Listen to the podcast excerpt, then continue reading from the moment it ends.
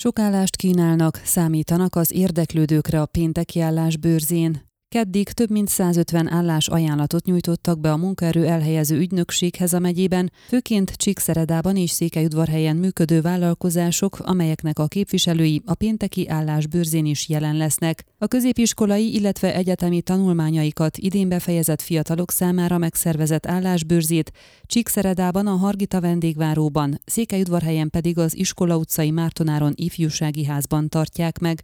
Az esemény mindkét helyszínen pénteken 9 órakor kezdődik. Székelyudvarhelyen bőségesebb a munkahely kínálat, ott 108 állás betöltésére vár friss munkaerőt 11 vállalkozás. Csíkszeredában 52 munkahelyet kínál az álláskeresőknek a bőrzére jelentkezett 10 cég. Tudtuk meg Jánó Edittől, a Hargita megyei munkaerő elhelyező és szakképző ügynökség osztályvezetőjétől. Ezeknek az állásoknak a betöltése javarészt közép- vagy szakiskolai végzettséget igényel, felsőfokú végzettséggel rendelkezők számára jelenleg hat állást kínálnak, mondta az intézmény képviselője. Friss munkaerőt legnagyobb számban a textiliparban tevékenykedő cégek keresnek mindkét városban. Ebben az ágazatban a koronavírus járvány következtében 2020 nyarán kialakult foglalkoztatási válság, illetve az akkor elkezdődött tömeges leépítési hullám óta annyira fellendült a termelés, hogy most nem találnak elegendő munkaerőt. Amint arról Jánó Edit beszámolt, már munkaerőhiány tapasztalható a könnyűiparban. A textilipari állások mellett Székelyudvarhelyen az élelmiszeriparban keresnek még munkaerőt, többnyire tejfeldolgozást végző cégek.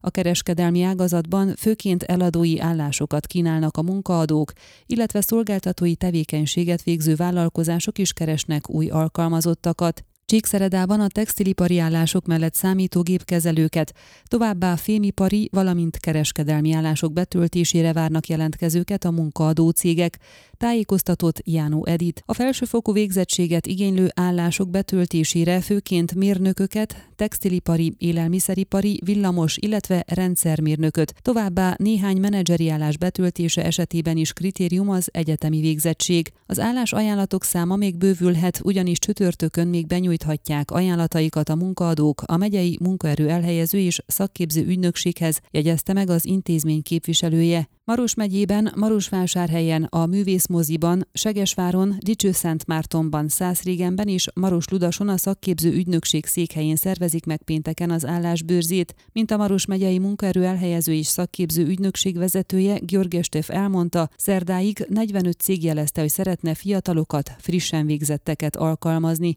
Összesen 550 munkahelyre keresnek jelentkezőt, de ez a szám még változhat, hiszen utolsó percben is érkeznek még állásajánlatok, ami a kínálatot illeti, az igazgató elmondta, hogy elsősorban szakmunkásokat alkalmaznának, de több ajánlat van szakácsoknak, szakács segédeknek, takarítóknak, kereskedelmi dolgozóknak, árukezelőknek, de asztalosokat, gépkocsi vezetőket is keresnek, és textilipari állások is vannak. Felsőfokú végzettséggel rendelkező fiataloknak szerdán délelőttig kevés állást ajánlottak, de az igazgató reméli, hogy pénteken reggel 9 órától ők is lesz mit válasszanak. Ön a Székelyhon aktuális podcastjét hallgatta. Amennyiben nem akar lemaradni a régió életéről a jövőben sem, akkor iratkozzon fel a csatornára, vagy keresse podcast műsorainkat a székelyhon.pro portálon.